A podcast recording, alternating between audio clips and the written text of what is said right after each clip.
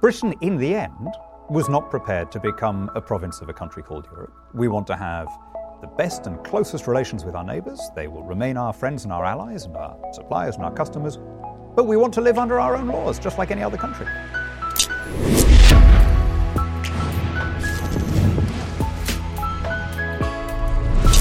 Hey, hey, and welcome. This is the Ben Shapiro Show Sunday special with Daniel Hannan. He's the president of the Initiative for Free Trade and a UK member of the EU Parliament. Daniel, thanks so much for stopping Thank by. Thank you, Ben. It's great to be here. I'm a big fan. Well, thank you. I appreciate it. Back at you. So let's jump right in. Obviously, what's at the forefront of every person's mind when they hear your accent is what is happening with Brexit. So, what, what is sort of the latest there? Yeah. Well, first of all, I'm the only person in this conversation who doesn't have an accent, right? uh, uh, what's happening with Brexit? Look, what's happening with Brexit is that two years ago, uh, two years ago, uh, there was an election during which every major party promised to uphold the referendum result. It's now clear that one of those two parties didn't mean it. The Labour Party have done everything they can to frustrate it. So we've had years of postponement and delay, and it is making people crazy. And one of the things that is infuriating is you hear people saying Brexit has divided the country, Brexit has made you all mad, Brexit has set people against it. Brexit hasn't happened. I mean, do I need to spell this out? The thing that is dividing the country, etc., etc., etc., is exactly the opposite. It is the refusal of members of parliament to do what they promised and honour the result. So there have been a lot of folks who have been uttering the word Brexit. President Trump obviously says Brexit a lot. I don't know that very many people know exactly what Brexit is, what drove it. What is the history of Brexit? Why is it happening? Why, why did the British population vote for it? If the European Union were just a club, if it were just a trade association, if it were a group of neighbouring countries wanting to do things together, there'd have been no referendum, there'd have been no argument, right? You'd have, you'd have to be crazy to have a problem with that.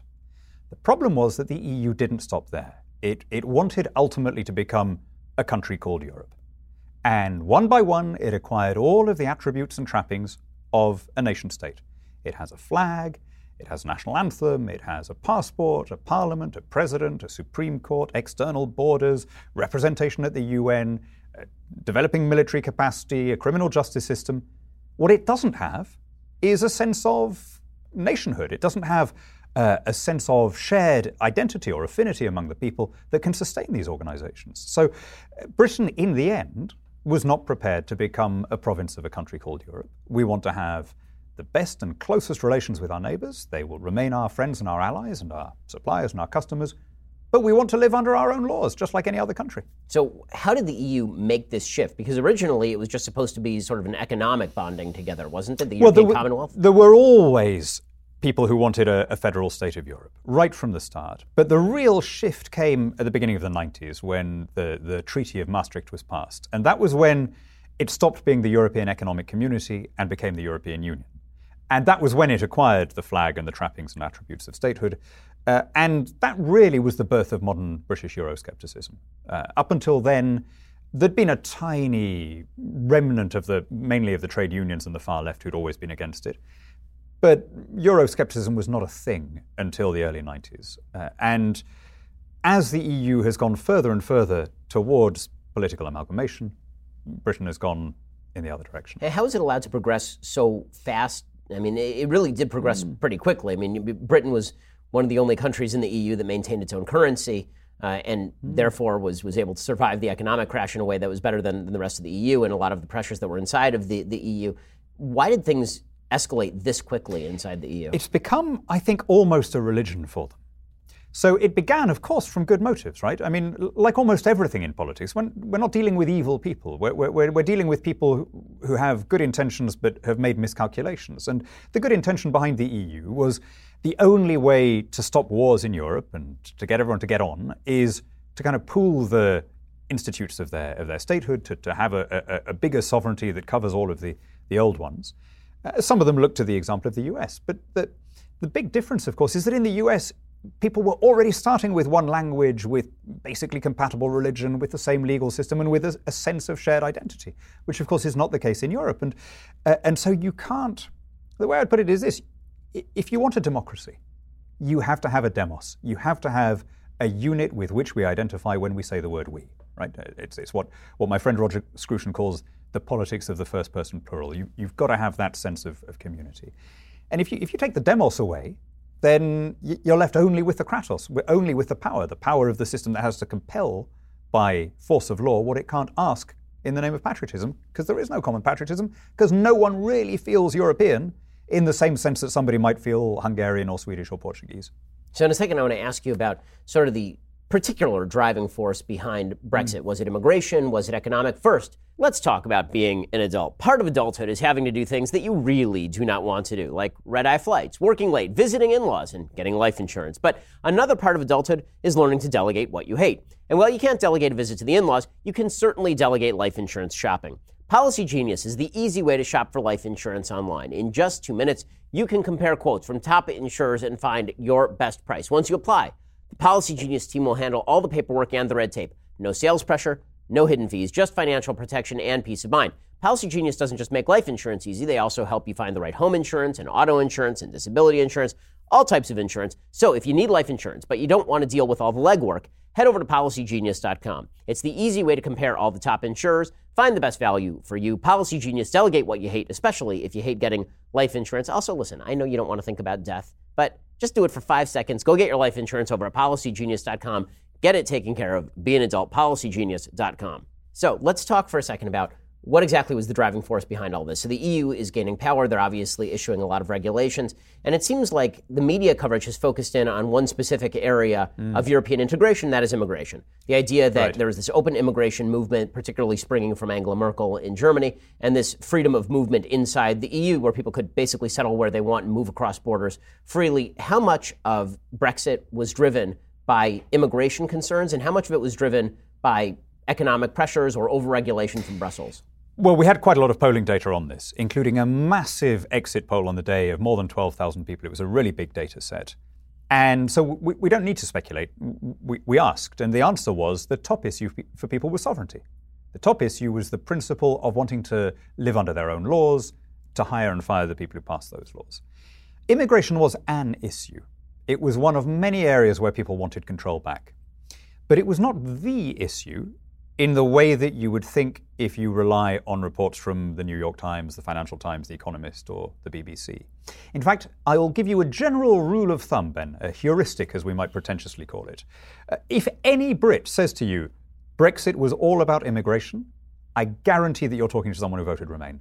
Because leavers know that that wasn't really the issue, that the issue was democracy, of which immigration was one subset. So, with, with that said, you know, when, when looking at the media coverage of this. The media basically covered this as a xenophobic backlash to immigration. Of course. And they also suggested this was part of a, a broader global populist uprising of which President Trump yes. was a part. So those are two separate so claims. So much, much easier to dismiss your opponents than to engage in any self-analysis, right? So, the, I mean, there is a parallel universe somewhere where the media and indeed the Eurocrats in Brussels might have said, oh, I wonder why they voted leave. I wonder whether we might have played that a bit better. I wonder whether other people might not like us. Maybe we should be a little bit more flexible. But of course, nobody likes to do that. Nobody likes to question whether they got something wrong. It's always more tempting to say, bunch of xenophobes. It was all about not liking, you know, different races or not liking immigration. And then you don't have to think. You don't have to, to, to question yourself at all. And that's now sort of built up this head of steam. I mean, it's become almost an article of faith among the Remain media that there was a, a spike in racially aggravated uh, crime. Uh, this turns out to be absolute rubbish. There was a there's a police kind of hotline where people are encouraged to say I'm a victim of hate crimes. There was a spike in the 96 hours after the vote which turned out to be a lot of people complaining about the Leave campaign. Right? and yet, this is now solemnly reported everywhere as the spike in hate crimes that followed the referendum. And even to question that is now taken on kind of canonical force. Even to say there was no spike in hate crimes, people are more pro immigration than they were before the uh, uh, result. Britain is, is more pro immigration than almost any country in Europe. You know, the number of cases referred to for prosecution has fallen. Even to say those things is well. What is it you like to say? Facts don't care about your feelings, right? These, these are hate facts. Simply to recite the facts is is to open yourself to the accusation of, of being a xenophobe or a racist or whatever. So, so you mentioned the Remain media. Maybe you could give sort of a breakdown as to how the media works in Britain. So I famously mm. was was unaware of how the media works in Britain based on uh, my my labeling of particularly the BBC. So I, I yep. knew that the BBC is state funded. I knew that the BBC leans left. I know that there are publications like The Guardian that obviously have a large online presence and lean left. But what, what is the breakdown in media in the UK and how does that impact? Right. So, like the, so the, the, the, the, newspapers are fairly balanced in terms of the numbers of titles, left to right and pro to anti EU. And, and by the way, that second fissure has now become the dominant cultural one in Britain. Really, really weird thing. People are much more likely to self define as leave or remain than they are as Labour or Conservative or left or right.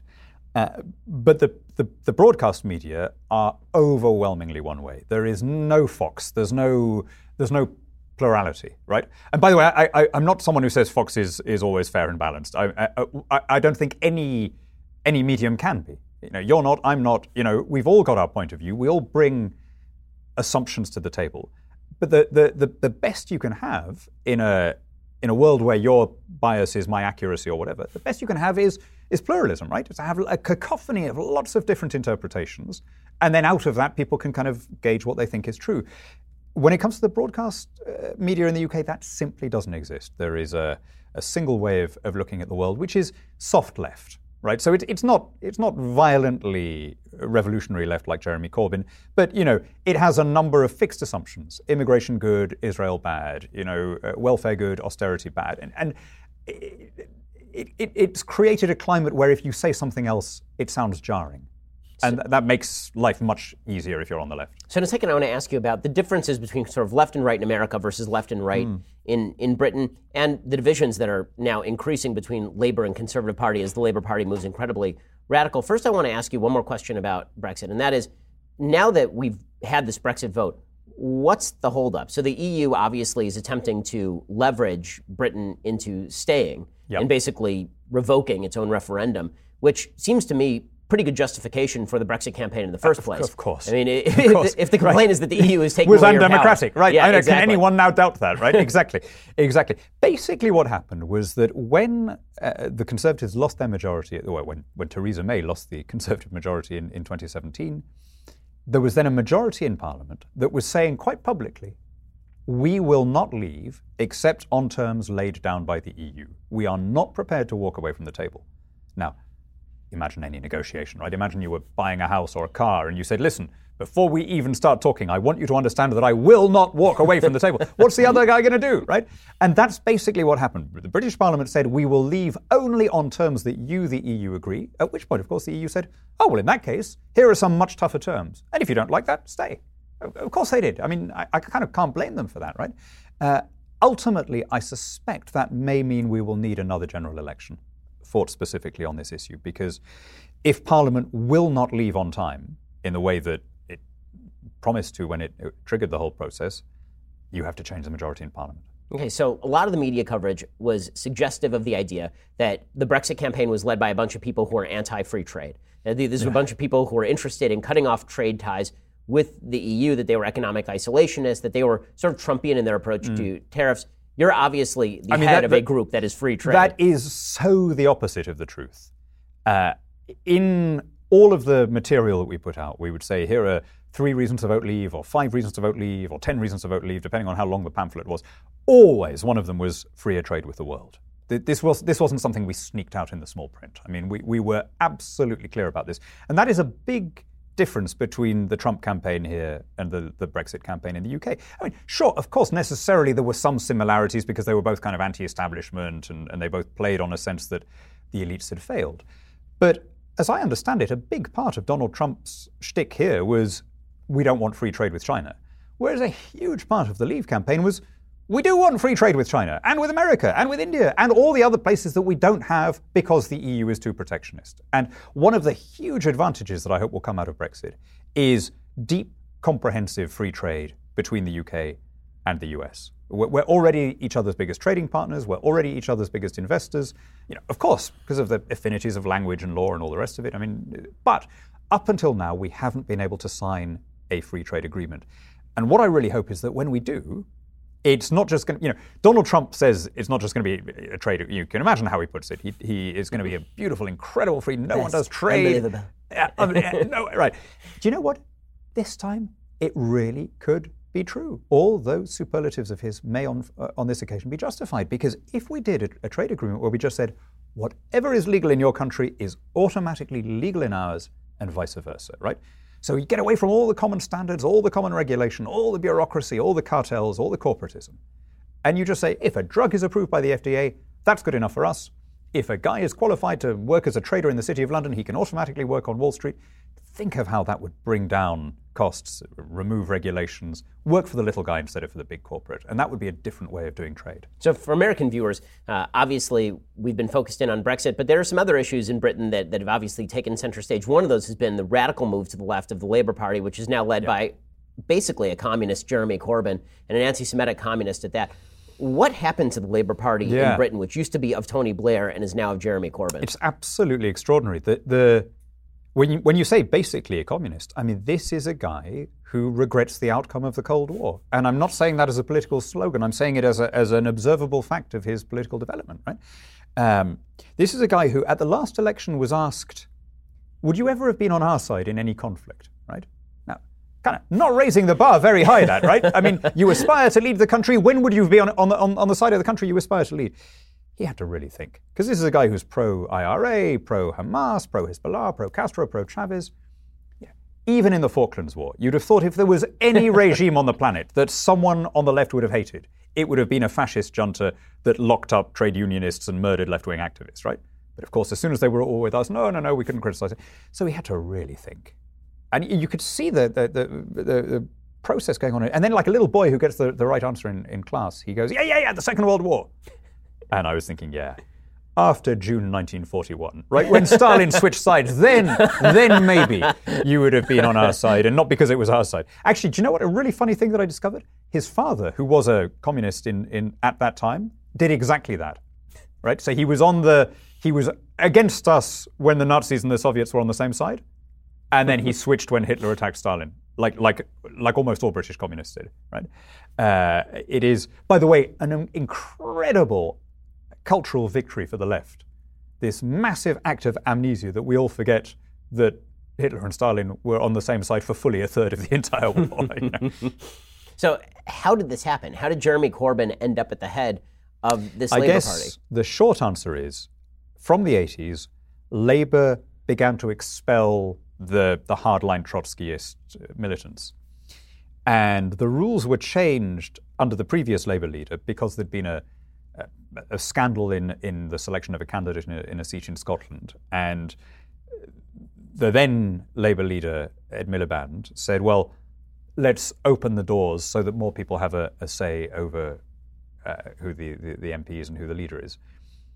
And basically, these kind of probably 200,000 people who were really on the fringe left, the proper Marxist left, came flooding back in, or flooding in in the cases of the younger ones. And although 200,000 is tiny in a, in a nation of 65 million, it is huge for a political party. And so even if Jeremy Corbyn were tomorrow to be hit by that proverbial bus that is so lethal and is always running over political leaders in our, in our imagination, the same electorate would pick a, a, another Corbyn. And I mean, I, I, I, can't tell you how strange this is, how outside our experience it is. I mean, we, have had a fairly moderate party of the centre left compared to almost any European country. You know, it wasn't revolutionary, it wasn't Marxist, it was it was born out of nonconformist churches and the temperance movement and brass bands and working men's libraries. And it was all about building up, up the, the working man and, and, and spreading opportunity. It was not a violent revolutionary party. Unlike most places, you don't have to look too far to see a different model. Uh, and suddenly we have got a doctrinaire Marxist who you know, I, I, I won't say that he is himself an anti-Semite. Uh, I will. I mean, but I, I'm, I, he, I, I, I, always think he looks like a rather scruffy reform rabbi, actually, when you see him. but, but he has he has opened the door to well, all he does is hang out with anti-Semites. Unbelievable people, and I mean, I, I just think this is really interesting that uh, people denied it for a long time. They couldn't bring themselves to admit that Labour had a problem with anti-Semitism. Uh, which is totally new. I mean, we, of course, Britain, like every country, like the US, like France, like anywhere, has had some anti Semites down the years, but we have never, until now, had them infiltrate one of the main parties. This is completely unprecedented in Britain. Uh, and I think the reason that they got away with it for a long time is that there's this kind of funny jejune view out there now, especially to young people, that right wing means intolerant and left wing means nice. And therefore, since anti Semites are intolerant, they can't be on the left.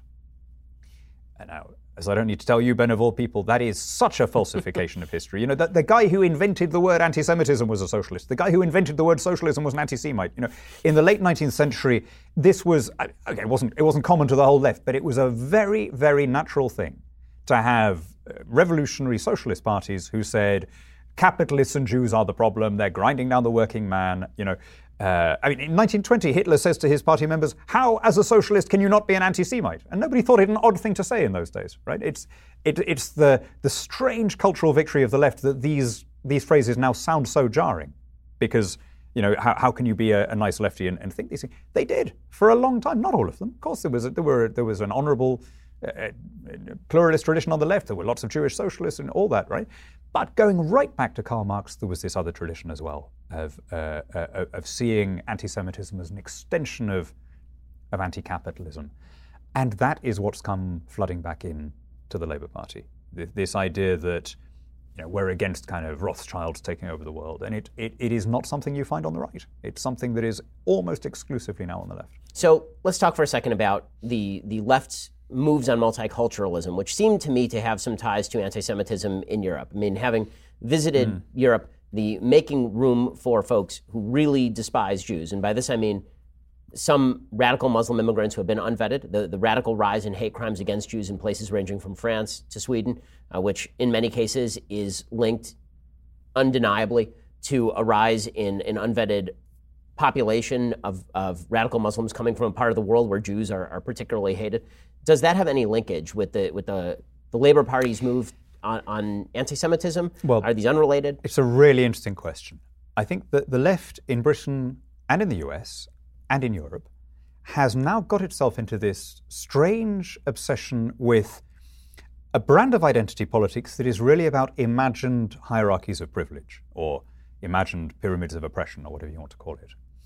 And they, it's, a, it's an incredibly kind of pre Enlightenment way of seeing the world that you are defined by the birth, by, by the caste or the race that you're born with, you know, and, the, the, and you know, you guys in, in some ways are ahead of anywhere else on this. Um, but, but our Labour Party has got into it. And so it has good categories and bad categories. And generally, if you're an immigrant, you're in a, in a good category.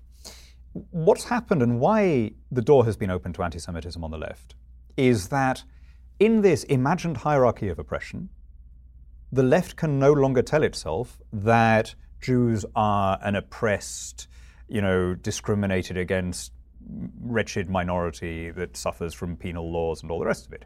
Uh, the success of the state of Israel and the success of Jewish people throughout the English speaking world in particular makes it difficult to, uh, to maintain this imagined pyramid in your mind. And so, with the uh, sticking up for the little guy thing as they would see it, suddenly Jews have found themselves on the wrong side of the of the imagined pyramid. And I think it's it's probably that's the linkage, if you like. It's it's the beginning of this this re-emergence of racial identity politics. So do you think that it's left-wing anti-Semitism that is leading to the left's hatred of Israel, or do you think it's vice versa, or do they feed each other? Because one of the yeah. things that is obviously notable about Europe is the entire European attitude toward Israel, which is extraordinarily hateful and terrible overall. There, there are some exceptions, but it seems like there's pretty broad agreement that Israel is the bad guy across Europe. Where is that coming and from? Look, first of all, every country sometimes deserves criticism. Yours does, mine does, Israel does, right? Of so, course. so I, am not, I'm not saying that you should never criticize Israel uh, or any other country. But you're right. There is a disproportionate fo- focus on a pretty tiny strip of land, uh, which, compared to its neighbors, is doing pretty well. You'd have thought in terms of human rights, democracy, you know, inclusiveness, etc. Where does that come from? You know, a lot of American friends and a lot of Israeli friends of mine say it's anti-Semitism or it's anti-Americanism, and there's an element of truth in that. But I think the bigger factor is this: the European ideal is based on the premise that national loyalties are arbitrary, transient, and ultimately discreditable. That the nation state is a bad thing that nationalism causes war and ethnic conflict and all the rest of it. And that you know, we should all be transcending the nation state and forming these big supranational unions. That's, that's, the, that's the EU story in a nutshell. Now, there is no stronger rebuke of that ideology than the story of Israel. Here is a people who are, for 2,000 years, stateless and scattered, but who never lose the aspiration of nationhood. next year in Jerusalem. Right? And then one day, against all the odds, providentially you might say, they achieve it. Now, I look at that story. Most American, uh, uh, you know, politicians look at that story and say, oh, "That's a great, uplifting story. You know, how fantastic! A triumph against all the odds." But if your starting point is that the national principle is the root of all evil, then you're you're bound to be triggered by it. And ultimately, I think that's why Israel is always going to fight to get a fair hearing in Brussels. It's because simply by existing, it undermines the whole basis of the European project. So let's talk for a second about the conservative parties. We've talked about sort of the shortcomings of the Labour Party. First of all, most Americans hear conservative party and they think, okay, American conservative. Mm. What are the differences between European conservative parties, European right wing parties, mm. and the American Republican Party or American conservative ideology, do you think?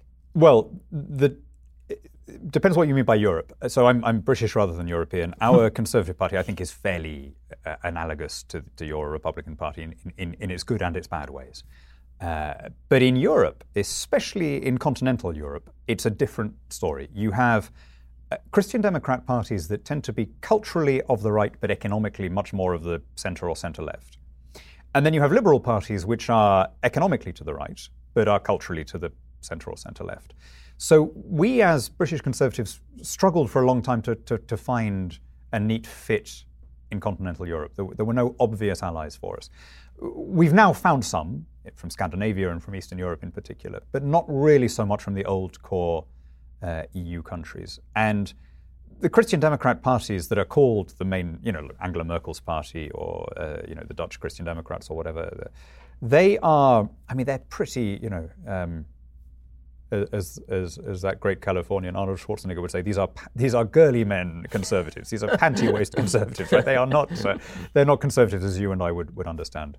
So when, when it comes to the UK Conservative Party, what do what does the party believe the role of government is? So it seems like the NHS, for example, mm. is completely untouchable by both sides of the political aisle mm. in Great Britain. Obviously, that is an issue of tremendous import in the United States when yep. it comes to the role of government in healthcare, where the Republican Party used to, and I hope still will the future for the future will stand against nationalized healthcare. But increasingly, both parties are moving in that direction. Yeah, but you know the weirdest thing about that is that in both countries, defenders of, I mean, I, I, don't think either of our countries has an especially good healthcare system, right? I mean, uh, there are many, many better models out there than either the American or the British system. And yet, in both countries, defenders of the status quo have done an incredibly good job of pretending that the other country is the only alternative, right? so, any proposal to reform the NHS is, oh, you want an American system. And similarly, here, uh, any any move away from the old system is either either Canada or Britain. Well, you know, there are countries with way better health outcomes than either yours or ours, and, and way better value for money. Switzerland, Singapore. Uh, yeah, right, right, loads, and and and and in, in all these places, you know, you are not denied healthcare because you're poor. It's just that the, the but, but if you can afford it, you're, you're you don't uh, get treated as a supplicant. You're you're a consumer, and you tend to get much better value and much better treatment, and and it it. Uh, uh, it works out, particularly in Singapore. I mean, they've got incredibly good outcomes compared to anybody else. Healthier population, and it's a much better place to be poor, right, in terms of health outcomes. I mean, at, at every level, you're better off in Singapore. But you know, we've got the same we've got the same spread. You know, we, we have the same electoral system as you. Our right of centre party, like yours, is a coalition. It's got some great people and, and some bad people. And I'll tell you one thing that I think is is is going to be where we move in your direction. Um, as we record this interview, we're two weeks away from knowing who the, the, the, Tory leader is, but I'm going to go out on a limb, and I may look an idiot when this is broadcast, but I'm going to go out on a limb and say that Boris Johnson is likely to be elected and, and will, will be Prime Minister. I think we're going to see something very similar to the culture war prompted by Donald Trump. I don't mean to imply that, that Boris is like Donald Trump um, in character or, or personality. They are very, very different people. Boris is one of the cleverest people I've ever met and I, I, don't, I don't just mean in politics, I mean in life. He's a brilliant, brilliant man who is clever enough to understand that that can intimidate people. So he, he, he clowns around a little bit and puts, those at their, uh, puts people at their ease, and it's, you know, it's kind of polite, right? Mm-hmm. Uh, whereas I don't think that is true of Donald Trump. he, he is keen to tell everyone what a genius he is, but I, I've, I've yet to see much independent evidence of it. Um, having said that, they do have this in common. They're both kind of outside their parties and they both polarize opinion. And very quickly, the culture war ceases to be about them and becomes about whether you like the or dislike the other side, right? And and and I don't think that's a good thing. I don't think it's been good for you, and I don't think it's going to be good for us. But it's the way it's the way politics is moving. So, speaking of President Trump, eh, you're obviously not from the United States. Mm. What is what is sort of the conservative British view of President Trump, his performance, his personality, and, and sort of speaking yeah. to the future of conservatism along those lines? I, you know, I, I think you are about the only popular commentator in the US who gets this right. One of the things that really alarms me is that you can't express any kind of modulated view on this now, you know, without being howled down. So if you take a, take a statement that would have been completely uncontroversial during the primaries, like um, uh, it's wonderful that Trump is cutting taxes, but he shouldn't have lied about releasing his own tax return, or um, how fantastic to have him getting on top of the administrative state, but you shouldn't insult the family of a dead serviceman, right? My point is not that these are true or false. The point is you never hear them. You never hear them because nobody, apart from you, is is even trying to be balanced about this.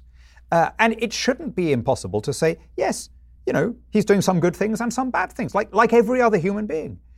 Part of the problem is that, of course, the left won't, uh, won't countenance that. They, they've he turned this into a moral battle and, and he's evil. And, and, frankly, part of the problem is that he doesn't like it either. He, he doesn't want conditional support. He doesn't want people to say, I support you when I agree with you. He insists in a quite needy way on getting people who support him when he does his 180 degree flips. And so that, that m- means it's very difficult to, to have a, a kind of moderate view on this. Um, and I don't know, I, I, was just reading Jonah Goldberg's book about uh, the state of current politics, and he makes the point that autocracy or uh, wanting, uh, uh, wanting to follow a strong man on his own account rather than because of what he stands for is actually a very natural condition of human government.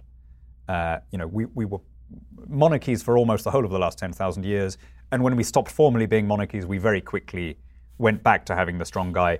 In fact, you know, I think we, it, it's not just that we, we, we have this in our past. When we imagine the future, when we, when we write, you know, Star Wars, look, we fill it with emperors and princesses, right? It, it's almost like that is the natural human condition. And I think this is what Franklin meant by if you can keep it, right? Mm-hmm. It, it's, the US is extraordinary in that it has created a, a system of checks and balances where autocracy is, is difficult. But just because just because you've managed for a couple of hundred years doesn't mean that what you're doing is is natural. It's not. It, it runs up against human instincts and intuitions. And one of the things that really worries me is how easily people can go back to authoritarian politics, autocracy, my guy, not your guy, tribalism.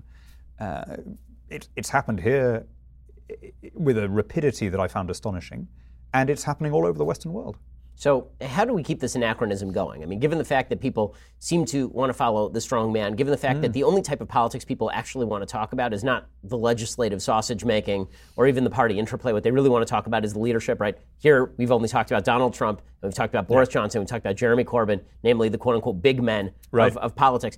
How do we avoid... fairly unlikely big men, right? They, yeah. you, you, don't imagine any of them as like a dictator, right? The classic sort of uh, fictional dictator. They are. The, I don't know which of them is the least plausible. Uh, here's the thing you and I are products of an education system that, and, and most people watching, that taught us a bunch of counterintuitive and countercyclical ideas. For example, the notion that someone that you don't like may still have something useful to say. That is a really difficult idea. It does not come naturally. It, it, it, we're, we're much more prone to go with our tribal heuristic of my side good, your side bad. Right?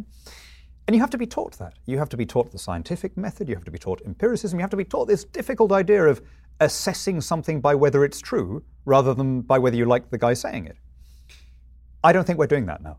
I think not only in, and, and most obviously in, in, in, universities, but actually in, in secondary education as well, we are, instead of teaching these counter cyclical ideas that make an open society and, and Republican government possible, we're doing the opposite. We're teaching identity politics. We're going back to the pre modern idea that you're defined by the circumstances of your birth.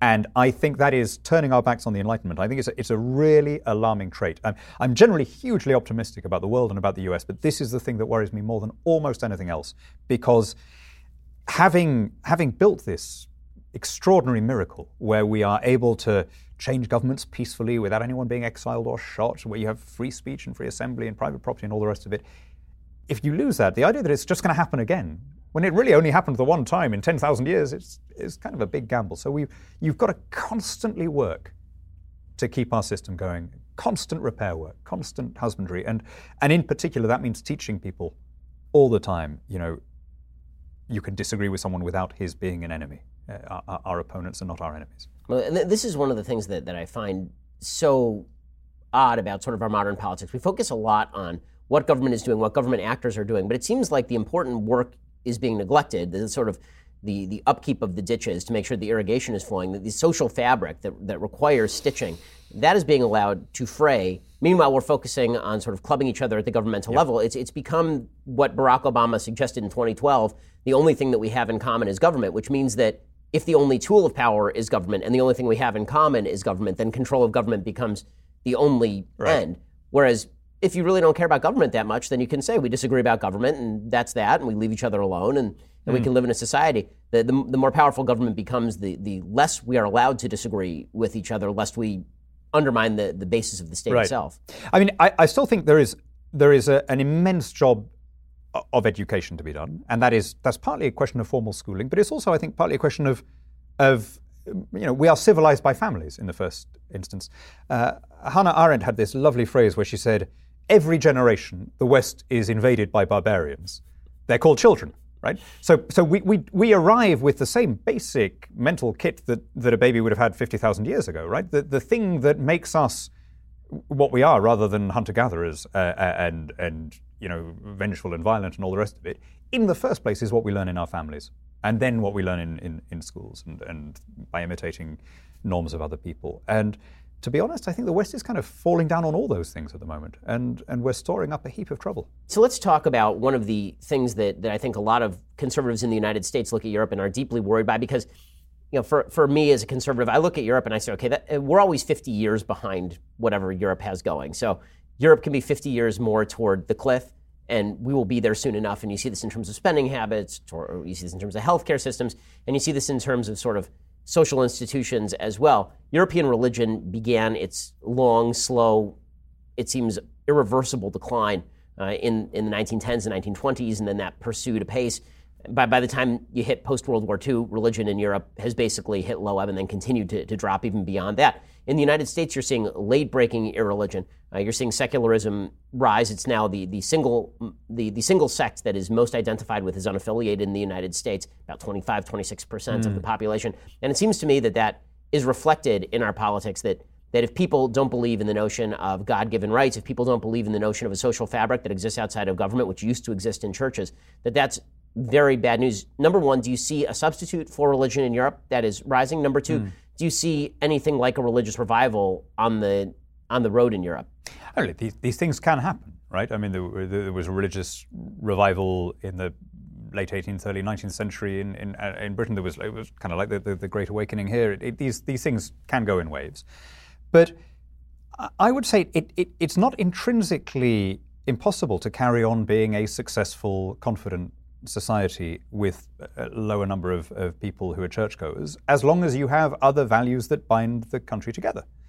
And, you know, throughout the 20th century, although rates of church attendance fell in Britain, life generally got better. People got richer. The you know the, the country became successful in lots of ways. We were inventive, you know, because we still had a, a brand. We still believed in ourselves. Uh, what worries me much more is if people lose their belief in, in, in anything, right? That there's no substitute. Uh, and I, I don't think it's going too far to say that this has contributed to the rise of some forms of religious extremism among the, the children of immigrants. Um, if you if you grow up in a country where patriotism is scorned and where if you got any history at all in school, it will have been presented to you as a, as a hateful chronology of, of racism and exploitation, where every interaction you had with the state will have taught you to despise it, you're going to feel you're going to be you're going to start casting around for something more assertive, right? And one thing that the uh, Salafists do not lack is self-confidence, right? They are, you know, I, I, I don't know if you you saw um, how many of the, the Paris bombers had come from one district of Brussels called Molenbeek, which is very close to where, where the European Parliament is. And you, it's kind of obvious when you go there what, what the problem is for at least some people. You know, Belgium has the problems of the EU writ large. There's no Belgian language, there's no Belgian culture, there's no Belgian history. You've got two completely separate communities who live side by side, Dutch speaking and French speaking. They read two sets of newspapers, they vote for two sets of political parties, they, they use different banks, shops, TV channels, the, the whole works, right? So no one really feels Belgian. You're either Flemish or you're Walloon. But then what if you're the child of Moroccan immigrants in Molenbeek? What is there for you to be part of? You're not Flemish, you're not Wallonian. You know, of course you're not Belgian. everyone has taught you that the nation state is finished and is evil and all the rest of it. Some people, it's important to stress that most kids in that category do not become terrorists, but some people are bound to start thinking, well, there's got to be some something more meaningful out there. And, and they, I, I think, are the ones who are then prey to the Uh, the, the, people who make the most forceful argument that you know the, the, bigger the sacrifice you make, the more meaningful your life is, and, and the more the more it seems at odds with all the values of the people around you, the better, right? And and I think that's what's going on. I think a lot of these people are attracted precisely by the sense of, of glamour attached to, to something being shocking and extremist, rather than by anything that you and I would understand as conventional religion or piety. Well, and this is, I think, my big focus on religion lately when it comes to upholding liberalism itself is one of the things that I fear is that it's very easy to view liberalism as moral relativism. Mm. It's very easy to look at liberalism and its freedoms and say, okay, well, you're just saying that everybody's opinion is is equally correct and, and that and that everybody ought to do whatever they want, that it, it slides into libertinism, and that if there's no rooted sense of common good, yeah that government is either going to have to fill it on the left or that I'm going to fill that with my own sense of moral certainty. You see, but I, I think the US has it. been very good at doing this. It's, it's a secular republic, but it has been very, very good at making people want to belong. And it sometimes does so in, in ways that are, uh, are very simple and very straightforward and are exactly the kind of thing that Euro sophists sneer at, and indeed that sophisticated liberals here sneer at. The, the flags and the bunting and the 4th of July celebrations and so on. But actually, that makes it very easy for a newcomer to feel that there is something to belong to, right? And, and that's been a, a miraculously powerful agent for, for binding people together for a very long time. Uh, and I, people are always every generation of Americans thinks it's coming to an end, but actually it hasn't, right? I mean, it, it, there's it, one of the things you, you can't read the history of this country without realizing that um, you know, people are unduly pessimistic. The, the, the, attitude of every generation of Americans is immigration has been great until now, yeah, but this time it's different. And there's always some apparent reason why it's going to be different. You know, yeah, but up until now they all spoke English. Yeah, but up until now they were all Protestant. Yeah, but up until now they were all white. You know, it always works, uh, and and it, and it will work now. You know, as long as you retain a sense of confidence as long as you project a sense of this is a country worth coming to. And this is my, my biggest beef, right? Cheer up, guys. I mean, I was watching the, the, the, the Democrat debate last week, and one after another they were telling us that the, you know, the economy is in collapse and people are getting poorer and, and, and children are being left in unchanged diapers and all this. Come on. I mean, this country is a quarter of the world's economy. It could take on the, the, the, armies of the next two or three biggest combined. It growth from the first quarter was like three point something percent. You know, jobs have never been better since the 50s. I mean, cheer up, guys. You know, how much, there's a reason why people are risking life and limb to try and come and live here, right? Mm-hmm. And generally, when they arrive, they're pretty grateful for the opportunity. You, you don't you don't take that risk to go to a country that you think is a bit crap, right? So, so but what is that civic religion going to be? What is that the the the binding ties? So We've been told now that apparently, according to Colin Kaepernick, the flag is a symbol of American racism and slavery. Uh, the Constitution is a hallmark of rich white property owners who disdained black folks and, yeah. and gay folks and women. Uh, American history is replete with suffering and cruelty. And Fourth of July parades themselves are indicative of. So, I, I mean, I'd say two things about that. First of all, it, it is the cheapest kind of bad history to judge any past generation by our common standards, but especially in this case when our modern standards came precisely from the promise of the Constitution, right? And the, the, in other words, the Constitution is being damned precisely by the set of values that it created and that, you know, Martin Luther King appealed to and, uh, uh, uh and that Frederick Douglass had appealed to, that their, their argument was precisely it is because this republic is not living up to its ideals, that we should have equality. And that, that seems to me a pretty good story, right? Uh, they, they would have had, I think, no truck with this idea that the whole system was, was rigged and was wrong. But the other thing that really struck me as an outside observer is just how suddenly, how quickly everyone rushed to pretend to believe something that was patently absurd, right? I mean, the, the idea that the Betsy Ross flag was, I mean, uh, you know, I, I, I, can buy an argument that you shouldn't wear a, a, a flag on your sneakers, right? I, I, I, I think that you could, but that was not the problem, right? and and the, the suddenness, you know, Beto O'Rourke saying, well, yeah, you know, that we've got to feel the pain. And the, what pain? Who was complaining, right? Uh, people who knew better within hours said, okay, that's the new line. And then this was really kind of Salem witch trial stuff. I, I need to rush out my condemnation first before somebody accuses me. And that really, I mean, I'll tell you, if the Betsy Ross flag stands for anything, and actually it wasn't, of course, the first flag of the Republic, that is the, the, the now largely forgotten continental colours, which uh, expressed in, in its Union flag uh, iconography the belief that the, the, Patriots had that they were standing for their, uh, their freedoms as, as freeborn Englishmen. But, you know, okay, the country is invested with some mythology, the Betsy Ross flag, that she probably didn't invent, that, you know, et cetera, et cetera. It, if it stands for anything, with all that mythology attached, it's for the idea of an inclusive republic that everyone is part of. And the idea that people now kind of rush to anticipate criticism by being the first in line to condemn it, I think is, is profoundly un-American. And th- this is one of the things that is that is truly scaring me is I'm seeing all of these common institutions disappear, and that includes the teaching of of Western civilized history. If you say the, the phrase Western civilization, you are now condemned as some sort of xenophobe or some sort of racist. And I've seen the same thing take place in terms of how people characterize British history. Apparently, British history is just a litany of rape, slaughter, looting, uh, imperialism, colonialism, mm. and brutality. And you know what's missing is any sense of perspective. So, of course, Britain has done things that uh, are sordid and things that are shameful, like America has, like every single country in the world, right? A, a country is a collection of human beings, some of whom are saintly, some of whom are monstrous, and, and most of whom are somewhere in the middle, right? Uh, you think of, of the extent, in terms of time and space, of the British Empire, of course it will contain examples of heroism and examples of nastiness and everything in between. But I would just say, judge by the relevant standards of that age. There's a, a historian, a Cambridge historian in the early beginning of the 20th century called uh, Herbert Butterfield, who said, the study of the past with one eye on the present is the origin of all the sins and sophistries in history. It is the essence of what we mean by the word ahistoric. So I would just say to people when they say, "Oh, the, the, you know, Britain or indeed the US is it was kind of you know uh, uh, bad for gay people or for women or whatever." Okay, in what other country at that time would you rather have been gay, or female, or from an ethnic minority, or poor?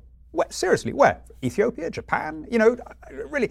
And, and unless there is an answer to that, all of this is meaningless. It is, it's, it's, the, it's the cheapest kind of virtue signaling. It is a, a, a, um, a self righteous contemporary mediocrity saying, I am a better human being than Thomas Jefferson or Winston Churchill or whatever, right? And being able to get away with it because they've identified some past attitude that we no longer hold. So, where is this revival going to come from? We've been talking about it for a while. You know, who, who are going to be the leaders in this revival? Because it seems a bit much to ask our politicians to do it. Yeah, I really worry about this because the way I see it, the the drive of identity politics here is instead of creating, let's call it a, a, civic liberal backlash that would say, no, no, no, we're all together, we're, we're all equal before the law. I think it is much more likely to create a an identitarian white mm, response, which would be wrong for all the same reasons that the, the current. In fact, I think it's already happening. Right? If you, when I first came to this country, I didn't really come across any white Americans who thought of themselves as white rather than as Americans. I'm afraid that is no longer true because they've been repeatedly told by the, the woke left that the most important fact about them is that they're white and that this is some kind of original sin and there's nothing they can do about it and, and you know it's, it's irrecoverable. I'm afraid some people are bound to respond then by having a, a, an identity politics of their own. And a, an immigrant descended multi ethnic republic like this, more than almost any other country, cannot afford to let people do that. I, am not talking about, you know, I'm not talking about people having pride in the in the hyphenated bit of their that's fine you know and, and and freedom to congregate and sure you're going to have you know Italians or Irish or whatever it's fine but but when you start defining people as a legal category effectively whether it's in terms of you know eh, universities or jobs or whatever when you start eh, when the state starts defining people by accident of physiognomy or birth, then we are in kind of apartheid South Africa territory, and that is not something that the United States should ever contemplate. Okay, so let's talk for a second about what you do with most of your time, which is represent the, the free trade perspective. So, this sort of populist revolution that is supposedly sweeping the globe, which I find bizarre because a lot of these populists don't think alike at all. It seems like Donald Trump's platform is closer to Nigel Farage's than it is to Boris Johnson's. Uh, it seems like many of the populist groups in Australia are not very similar to President Trump. Mm. So I'm, I'm, confused by the word populist, first of all, because it doesn't seem to have a common definition. But beyond that, there seems to be this push now against free trade. Where is that coming from? I think free trade is counterintuitive. Free trade runs up against instincts and intuitions that we've evolved, you know, for a, for a, a much more dangerous planet. Uh, put it the other way around. The Trumpian protectionist position rests on a series of assertions that sound completely plausible, even though none of them is true. But they, it sounds totally reasonable to say something like, we can't carry on with a trade deficit like this, or we need to protect strategic industries, or we can't compete with low wage economies, or uh, we should be self sufficient in food. The, none of those things is true, and the countries that have done those things have always made themselves poorer. Always. Always by a kind of mathematical iron law. But they all sound reasonable. Like, you know, you and I are descended from Paleolithic hunter gatherers, right? We, ha- we carry deep in our DNA the desire to hoard food to provide against famine. So, translated to a political level, that, that means that you're always going to have a majority of people who say, yes, of course, we should grow our own food here, right? Uh, actually, the countries that are trying to be self sufficient in food are the ones that open themselves to localized catastrophe. The ones that have diverse supply globally are the ones that genuinely have security of food. You know, the country that has most determinedly tried to be self-sufficient in food anywhere on the planet is North Korea. Right? The, the, the, the, country which grows zero food and imports its own drinking water and everything is Singapore. Right? Where would you rather live? So you have to keep winning these arguments because they are they, they seem implausible. And, and I think that's a, that's a big part of it. Also, there's the, the perennial problem of free trade, which is it brings dispersed gains and concentrated losses. So uh, the steel tariffs here uh, may have propped up 20,000 jobs possibly in the steel sector, but would have affected well over a million jobs in everything else in uh, construction, automotives, aeronautics, you know. Uh, uh, but of course it's the it's the steel lobby that is aware and that will vote accordingly, whereas the other people don't really notice. So, what do you make of the Tucker Carlson argument, which is that free trade has sucked away manufacturing jobs to places mm. like China? A lot of those manufacturing bases, those people are not qualified to certainly go learn computer programming, mm. uh, and that that's a that's a derisive way of referring to folks shifting industries in any case, and that lack of economic opportunity is leading to a certain amount of societal breakdown, fundamental institutions like marriage being broken down because of economic need. Yep. So, isn't some government involvement necessary to prop those folks so up. So I'm really interested by this, and you see the contradiction actually in the president's tweets. Uh, half of the tweets are along those lines. You know, where, where, where the world is laughing at us, we're, we're offshoring jobs to Mexico and China and so on. And then the other half is best employment figures we've ever had, right? Well, they, listen, they can't both be true. And it's the second one that's, that's accurate. Uh, yes, when, uh, when you have free trade with a, a lower wage uh, countries, some low paid jobs will go to that country, and many more high wage jobs will be created in your country. You know, and, that, and that's basically what happens. And but this is a difficult point. I, I, totally get it. Your country, mine, they've they've all largely made a transition already away from heavy industry towards services. You know, we've gone a bit further than you have, but we, we're, we're now both largely service-based economies when tech, and that, that isn't really about free trade, that's just about technological advance and, and automation and so on. When a steelworks closes, that bothers us much more than when a video rental chain closes or a, a travel agent or whatever, you know, other, which are all equally victims of the same technological advance. And I get that. I mean, I, I have, in my constituency, I had an old shipyard, Chatham Docks, which employed 12,000 people at, at peak it closed in 1984, just the same moment that all the steel mills and coal mines were closing all over Britain. And to this day, there are guys there who still get angry about it. That evil witch, Margaret Thatcher, she hated the working class. She did this to us out of sadism. Do you know what? I get it. I, I, I mean, who wouldn't be mad in their, in their position? You're 40 years old, you've, you've got a perfectly good job as a welder, no fault of yours. Suddenly that disappears and you're, you're, you're going to be a security. Of course you'd be furious. I'd be furious. You would. Eh, eh. But it's only fair to tell this story to the end. Unemployment in that constituency is now 1.2%. There are more people per square inch on the old dockyards than there were when there were ships there. And what are they doing? Part of it is university, A little bit of it is kind of uh, industrial heritage tourism. But the biggest employer there is the audiovisual sector. It's where they make Call the Midwife. It's where they make Sherlock. You know. Now, you know, my maternal grandfather was a shipyard worker in the west of Scotland on the Clyde, and he had the typical unhealthy west of Scotland lifestyle, and he died very young. I mean, 59, 60. So I never met him. So I never got the chance to say to him, "Would you would you have rather kept this whole industry artificially alive?" But I suspect that if he could see what my cousins and I are doing for a living instead, if he could see us tapping at a screen instead of hitting metal, he would not hesitate. Now, that is, that is a tough argument to make to the people who are involved. I, I totally, totally get that. But this, of all countries, is based on the premise that people are prepared to make sacrifices so that their kids get a better deal. And let's do people the courtesy of assuming that they are also able to think long term like that. that we, we cannot stay, you can't, we can't, with old industries simply because we already have them. There is going to be a, a, a gradual shift towards new things. You know, the next thing is going to be driverless cars, right? How many people in this country drive for a living? Put them all together Uber drivers, bus drivers, you know, cab drivers.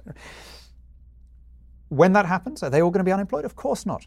Of course not. Like just like uh, you know, phones put telegraphists out of business, they move on to the next thing, and living standards continue to rise. And I know this is a really difficult thing for people, but there, you know, if you could go back in a time machine to any other time, you would find it tougher than now. The progress is always over time in one direction. Yeah, no, Tucker Carlson sat in that chair and informed me that he would outlaw self-driving cars specifically to ensure the, the that that truckers were able to keep their, their business because there's so many of them in the United States. So, what do you make of the, the rise of China? So, you suggested before that you're in favor of free trade with China. Yeah. Uh, I'm a free trader as well. My only hesitation with regard to China is the question as to whether we are actively strengthening a regime that right. will that will be opposed to us. In, yeah, yeah, yeah. In, I mean, that, of in, course, in the future. I mean, and and that is exactly the right question to ask. Uh, uh, you know, there are there are issues of industrial espionage as well, which are not really about a free trade agreement. I mean, they're happening now without a free trade agreement, so a, you've got to tackle that. But as a general rule, I would say economic engagement is almost always a way of driving reform in a good direction. It doesn't work every time, but, it, but the tendency is always a good one. So, or let, let me put it the other way around sanctions never work. E- general economic sanctions hurt the wrong people and prop up the government by creating a, a sort of siege mentality and, and allowing uh, the, the relatively greater opportunities for corruption that happen in a more closed economy. And if you think about it, not signing a, a trade deal is the, the, the, weakest form of, of trade sanction, right? So, uh, I, I, mean, I'd have, I'd have said the same about Cuba or whatever. It's always better to engage economically. You can, by all means, sanction politicians. By all means, have personalized, micro targeted sanctions like uh, against the, the Madurista regime in Venezuela. Uh, but in the long run, the aim surely has to be to try to draw China into a rules based international trading order. I mean, I suppose that the counter argument would be sort of the Soviet Union, that, that Reagan took a, a, much harsher stance against mm. open trade with the Soviet Union, and in doing so, helped collapse their economy, make it impossible for them to continue their expansionism. China obviously has been directing an enormous number of resources toward expansionism in the South China Sea, spending resources in South America, really expanding its tentacles into, into Africa. So, are we enriching our enemies, uh, and you know if they are intransigently in power. I mean, current President Xi has, has been mm. radically increasing his power, radically right. rather than decreasing his power. I wonder if that theory actually works or not. In other words, which countries have been actually liberalized by free trade? I mean, there, there's mm. there's heavy free trade in the, in the run up to World War One as well, and then World War One happened, and that was sort of the end of free trade in the region. Sure, sure. I mean, it, it doesn't it doesn't guarantee peace. It, it it makes peace more likely, but of course, it's no no guarantee. I mean, you know, I, I, I, agree. I think China is a China is a is a nasty autocracy, which uh, under the current leadership has become more revanchist, more nationalist, and uh, more saber rattling generally. Uh, but I think the thing that defeated the, the Soviet Union wasn't really economic sanctions; it was uh, superior military standoff. It was it was the deployment of the, the cruise and Pershing missiles, and then the Star Wars system.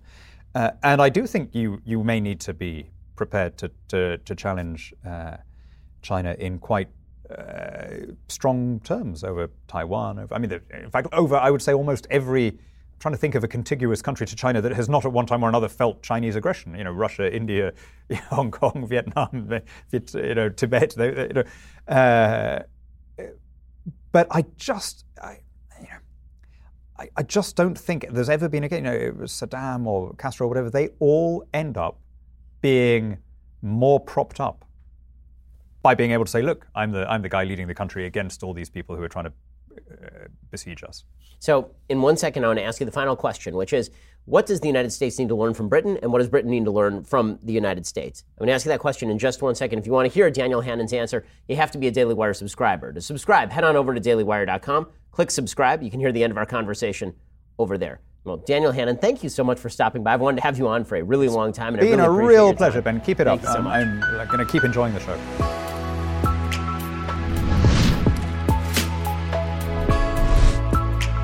The Ben Shapiro Show Sunday Special is produced by Jonathan Hay, executive producer Jeremy Boring, associate producer Mathis Glover, edited by Donovan Fowler. Audio is mixed by Mike Coromina. Hair and makeup is by Jesua Olvera. Title graphics by Cynthia Angulo. The Ben Shapiro Show Sunday Special is a Daily Wire production. Copyright Daily Wire 2019. Did you know that a baby's heart begins to beat at just three weeks? At five weeks, it can be heard on ultrasound. In some cases, the heartbeat can be the baby's only defense in the womb, which is where preborn steps in. Preborn rescues 200 babies every day from abortion simply by providing moms with free ultrasounds that allow her to hear her child's heartbeat and see their perfectly formed body in the womb. By six weeks, the baby's eyes are forming. By 10 weeks, a baby is able to suck his or her thumb. Preborn needs our help to save these precious souls. For just 28 bucks, you could be the difference between the life or death of a baby.